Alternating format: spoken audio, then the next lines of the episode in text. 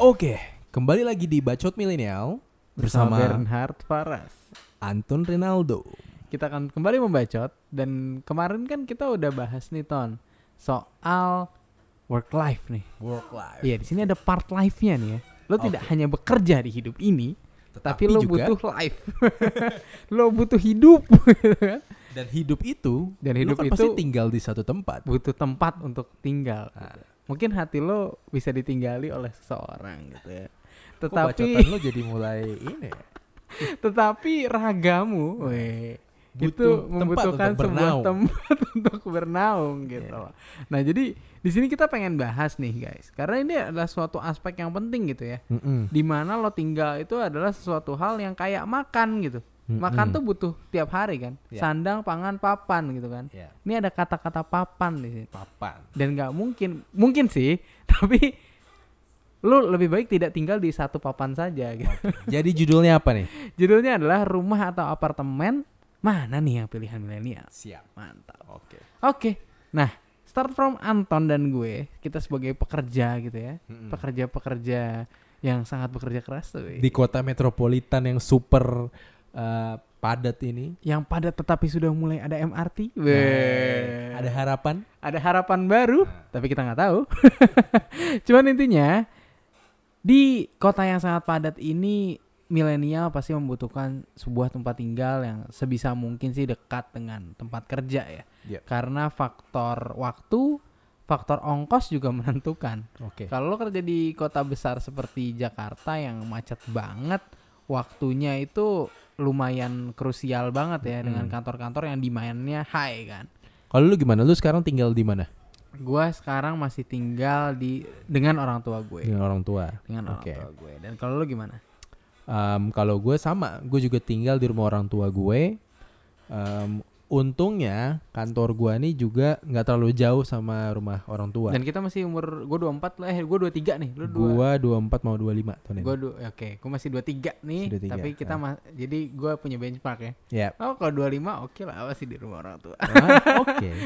Karena juga belum ada tuntutan untuk harus punya rumah sendiri. rumah ya. sendiri sih Dan kalau gue mungkin sendiri. karena Nah. kita itu profil orang yang kayak nggak mengandalkan uang orang tua nggak sih buat Yap. beli rumah sendiri. Yap. Ya kan karena banyak jujur ya teman-teman gue yang udah nikah di umur 22 23 dan gue kaget gitu. Hmm. Lu udah punya rumah, nih orang sekerja keras apa gitu. Nah. Sampai udah bisa punya rumah, pal- masalahnya dia bekerja di kantor korporat ton. Jadi dia nggak punya bisnis nggak punya apa tapi udah punya rumah gitu. Dia sekaya apa sih kak Hmm. kerjaannya? Boleh dong di sharing ke gue. Atau bisa jadi warisan. Nah justru Banyak itu. opsi juga. Justru Atau itu. rumahnya memang dia pilih KPR yang jangka panjang. Panjang banget. Iya iya. Gue di KPR aja ditolak ton. Coba kita mulai dari lu nih. Oke. Lu kan sekarang tinggal di rumah orang tua. Iya. Kantor lu di mana? Kantor gue di, Tandean. Di Tendean. Iya dari rumah gue Pejaten. Nah, pertanyaan gua, kenapa lu nggak ngekos dekat kantor aja? Karena Kenapa? gini, jujur mungkin banyak orang yang punya alasan kayak gue tinggal di rumah orang tua gue biar ada catering dari orang tua, makan barang keluarga gitu kan. Jujur aja ya, makanan di rumah gue tuh jarang ada. Nyokap gue tuh kurang suka masak. Jadi ya menurut gue itu bukan suatu faktor. Tapi kenapa di Pejaten? Karena gini, kalau ngekos di daerah Tendean itu ton 2 jutaan. 2 jutaan. 2 jutaan plus lu nggak bisa ketemu keluarga lu dengan dengan kegiatan pekerjaan gue yang gila ini gitu kan yang saya waktunya yang gila ya nah jadi kayak menurut gue nggak ini sih nggak nggak nggak possible aja sih buat buat gue ngekos karena bentar lagi ntar gue nikah terus tiba-tiba gue pindah dari rumah ya kapan lagi gue bisa bersenda gurau dengan keluarga Benar. Jadi faktor pertama adalah fina- finance, finance yang kedua adalah momentum bareng-bareng keluarga. Iya, gue lebih Oke. mending uh, finance gue untuk membantu keluarga sih. Jadi kayak uang kos gue, gue bantu untuk uh, keluarga gue aja. Oke, kalau gue sih gitu. Kalau lu gimana? Gue sama juga sih. Faktor pertama, kantor gua nggak terlalu jauh sama rumah gua. Jadi secara ongkos juga masih oke. Faktor yang kedua, finance sama juga daripada gua ngekos yang sat- yang AC tuh di Jakarta sekitar 1,5 juta sampai 2 juta kan.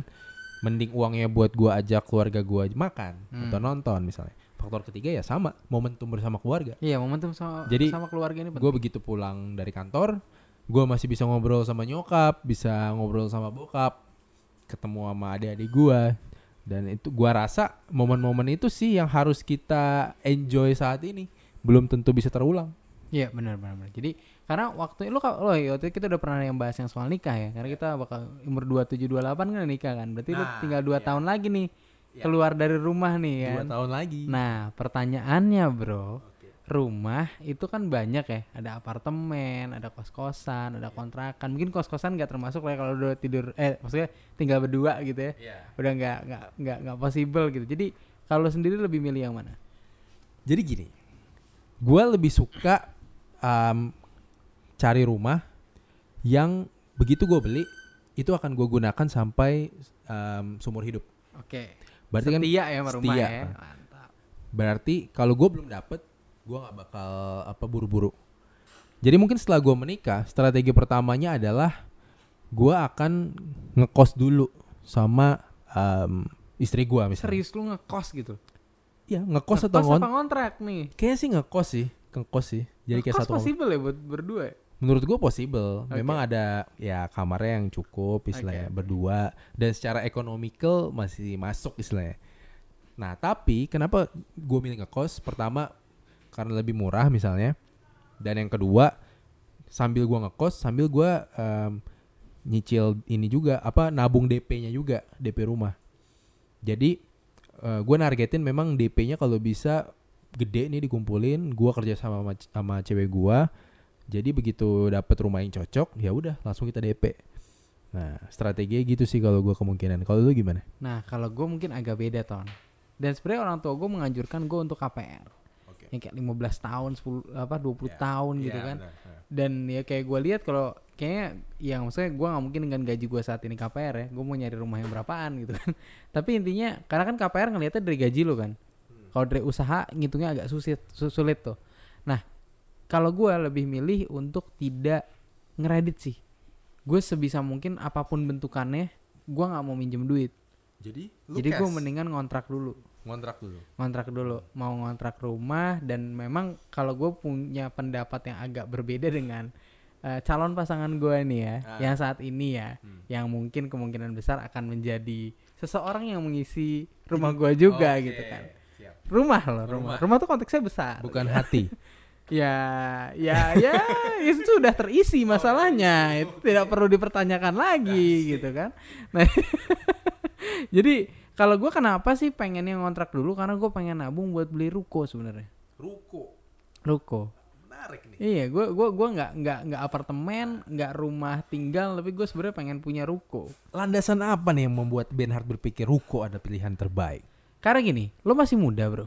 Lo masih muda lo butuh banyak penghasilan tambahan dulu kan. Dan gue lihat kayak kalau lo langsung setia ke satu rumah akan sulit. Karena rumah impian gue tuh kayak rumah Tony Stark gitu ditebang eh ditebang lagi itu tebing. Di Bukan tebing ditebet ya? bukan ditebet. Di tebing ada laut-laut gitu kan terus kayak lu jalan ke situ tuh harus pakai mobil yang ya pokoknya lu private banget lah. Ya mau begitu lu umur 30 lu harus ngapain dulu bro? Untuk bisa dapat itu lu harus mungkin investasi saham pun susah gitu kan untuk itu gitu kan. Sulit banget kecuali lu cuan gede banget gitu kan.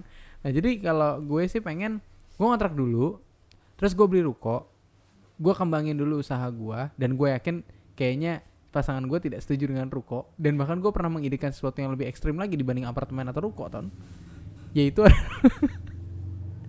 tinggal di tinggal di bus ton Tinggal di bus. Iya. Oh, sabi sih, sabi sih. sabi Nah. tapi dia nggak nggak nggak setuju dengan hal itu jadi gue pengennya tuh kayak gue tinggal di mobil terus gue beli tanah gitu gue beli tanah nah kan lu yang penting kan rumah lu nih bisa jadi rumah lu dan tapi bisa pindah ke mana-mana. Jadi gue punya tanah di Cilegon gue punya tanah di Bandung gue punya tanah di Bali gitu kan. Eh mau balik ke rumah nih? Rumah yang mana? Ya mantap kan? Tinggal mobile aja. tinggal mobile aja. Nah cuman kata cewek gue kayaknya itu nggak nggak. Gak bakal diterima sama keluarganya. keluarganya datang loh kemarin ada rumahnya ini kok tinggal tanah nak? Itu agak agak agak sulit sih. Nah, makanya kayak ruko gue sudah membuktikan kalau itulah cara satu-satunya kalau gue pengen tetap jadi jurnalis Hmm. tapi bisnis usaha gue jalan dan gue tiap hari bisa gue laluin dan gue lewatin kayak ruko yang paling tepat sih Hmm. cuman mungkin kalau pilihan kedua kalau bukan ruko rumahnya nggak perlu di atasnya minimal di belakangnya atau di samping kanan atau di mana lah pokoknya yang kayak lu jalan kaki keluar tiap hari lo lewatin gitu Hmm.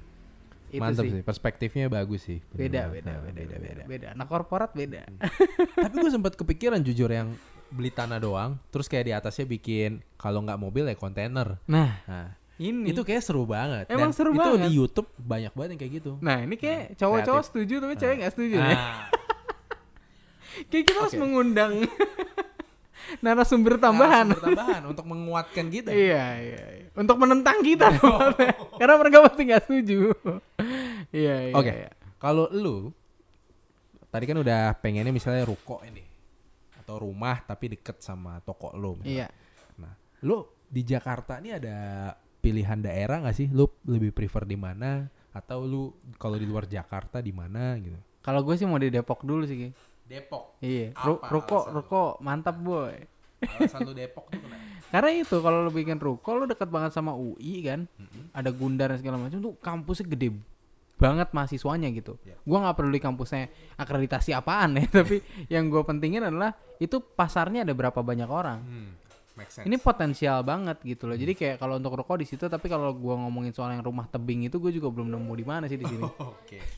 Siap. Mungkin di itu kali di Papua atau di Sumba ya kan. Kalau gua udah nggak butuh Bisa, bisa. pekerjaan. Kalau gua, gua prefer yang deket sama rumah orang tua gua sih. Hmm. Atau rumah orang tua cewek gua. Karena kondisinya adalah gua sama cewek gua sama-sama kerja dan kalau misalnya punya anak butuh bantuan yang bisa jaga anak juga. Ini juga penting sih. Ah. Iya, gua harus memuaskan aspek itu sepertinya. Oke, gimana gua kalau menawarkan nyokap gua eh, hidup di RV? Kayaknya lu nggak bakal disetujuin nikah. gue diusir kayaknya hari ini. Oke, tapi kalau misalnya kita lihat dari pandangan nih ton, dari riset ya, Riset. Gimana sih sebenarnya milenial tuh? Jadi ada studi nih dari Harvard University. Ah, Harvard University. Yo, Karena iya. berkelas harus ngomong gitu ya. Harvard Harvard, University. University. Mantap. bahwa milenial yang usianya 25 sampai 34 tahun itu mereka menunda pembelian rumah. Nah, mereka itu lebih senang tinggal di apartemen bahkan. Apalagi ada Airbnb dan lain-lain sekarang Nah. bisa nyewa tiap hari Benar. gitu loh. Dan bisa pindah-pindah lagi. ada beberapa alasan nih, Burn. Yang pertama itu karena finansial pastinya kan. Ya lu beli landed house itu di Indonesia udah mahal banget apalagi di Amerika misalnya. Tapi menurut Hatma- Harvard nih, ah. itu juga bukan faktor utama tahun finansial. Oke, Ada satu faktor Hmm. lagi nih, yaitu faktor tren. tren. Itu yang paling kuat gitu loh. Jadi trennya emang sekarang milenial tuh tidak suka membeli gitu. Hmm. Kecuali milenial-milenial yang bukan hanya kar- mungkin itu disokong finansial juga ya. Ya. Finansial nggak ini jadi sebuah tren di mana lo bisa nyewa. Orang zaman dulu kan kalau nyewa kan gak sesimpel sekarang. Ya. Gue misalnya Airbnb nih, gue hari ini mau tinggal di sofa si eh, A nih. Hmm. Besok gue mau tinggal di rumah Sultan gitu. kan. Iya. Besoknya gue mau tinggal di mana bisa gitu Bisa kan. banget. Jadi itu sih menurut gue yang membentuk Ah. sebuah tren baru. Lo nggak perlu perlu membeli kok gitu loh. Sama ini juga sih menurut gua kalau lu lihat sekarang tren-tren itu adalah TOD, Transit Oriented Development. Mantap. Kita lihat latar belakang Jakarta yang padat, terus macet banget.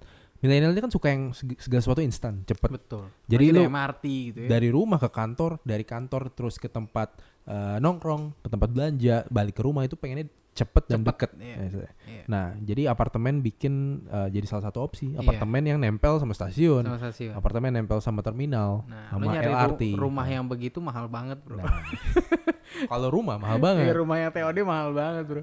Iya. Kemarin tuh gue baru aja dapet eh, brosur nih Hmm. di em, stasiun Pondok Cina itu kan Ya. lagi deket situ lagi ada bikin apartemen.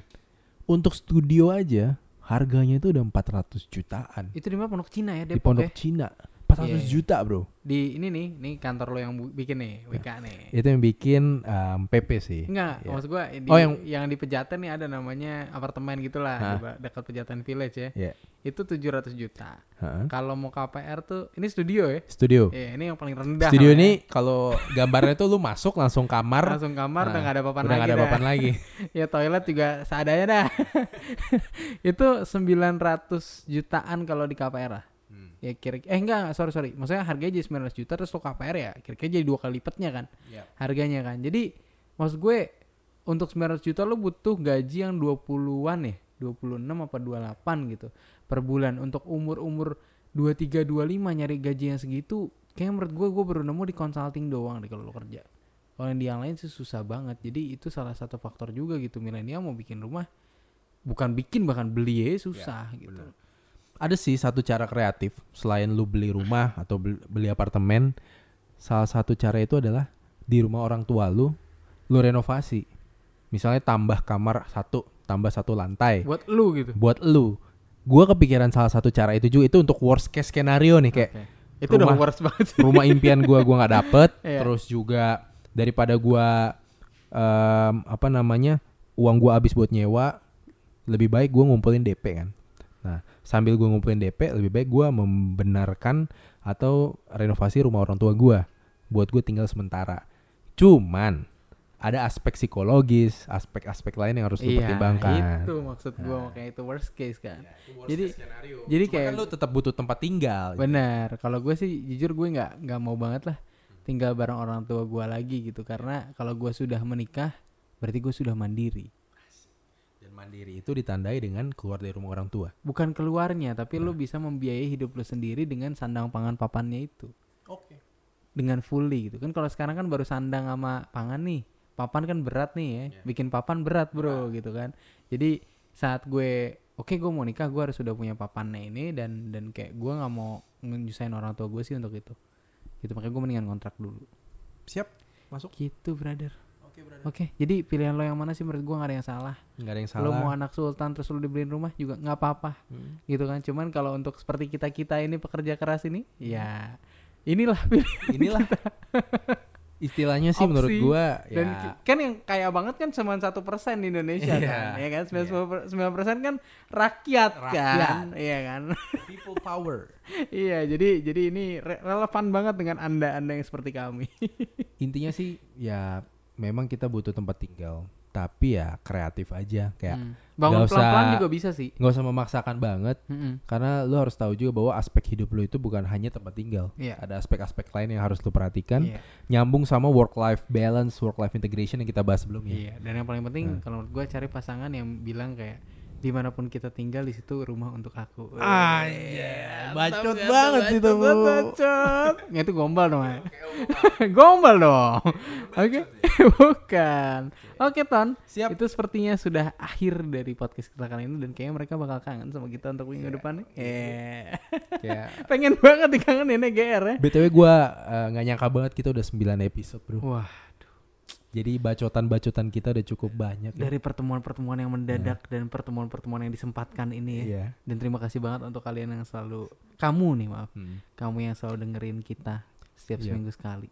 Thank you banget untuk dukungannya, untuk masukannya. Semoga apa yang kita bacotkan atau kita diskusikan ini terus bermanfaat untuk teman-teman semua. Oke, becot 10 nih kayaknya harus spesial banget itu. Harus spesial banget Kita akan melibatkan sesuatu lah ya. sesuatu. nih. Nah, Oke. ini sesuatunya apa? Tunggu aja nanti di Iya. Becot Milenial Iya. episode 10. Kita mau main FIFA dulu. Oke. Oke. Siap guys. Thank you for listening. And bye. Bye.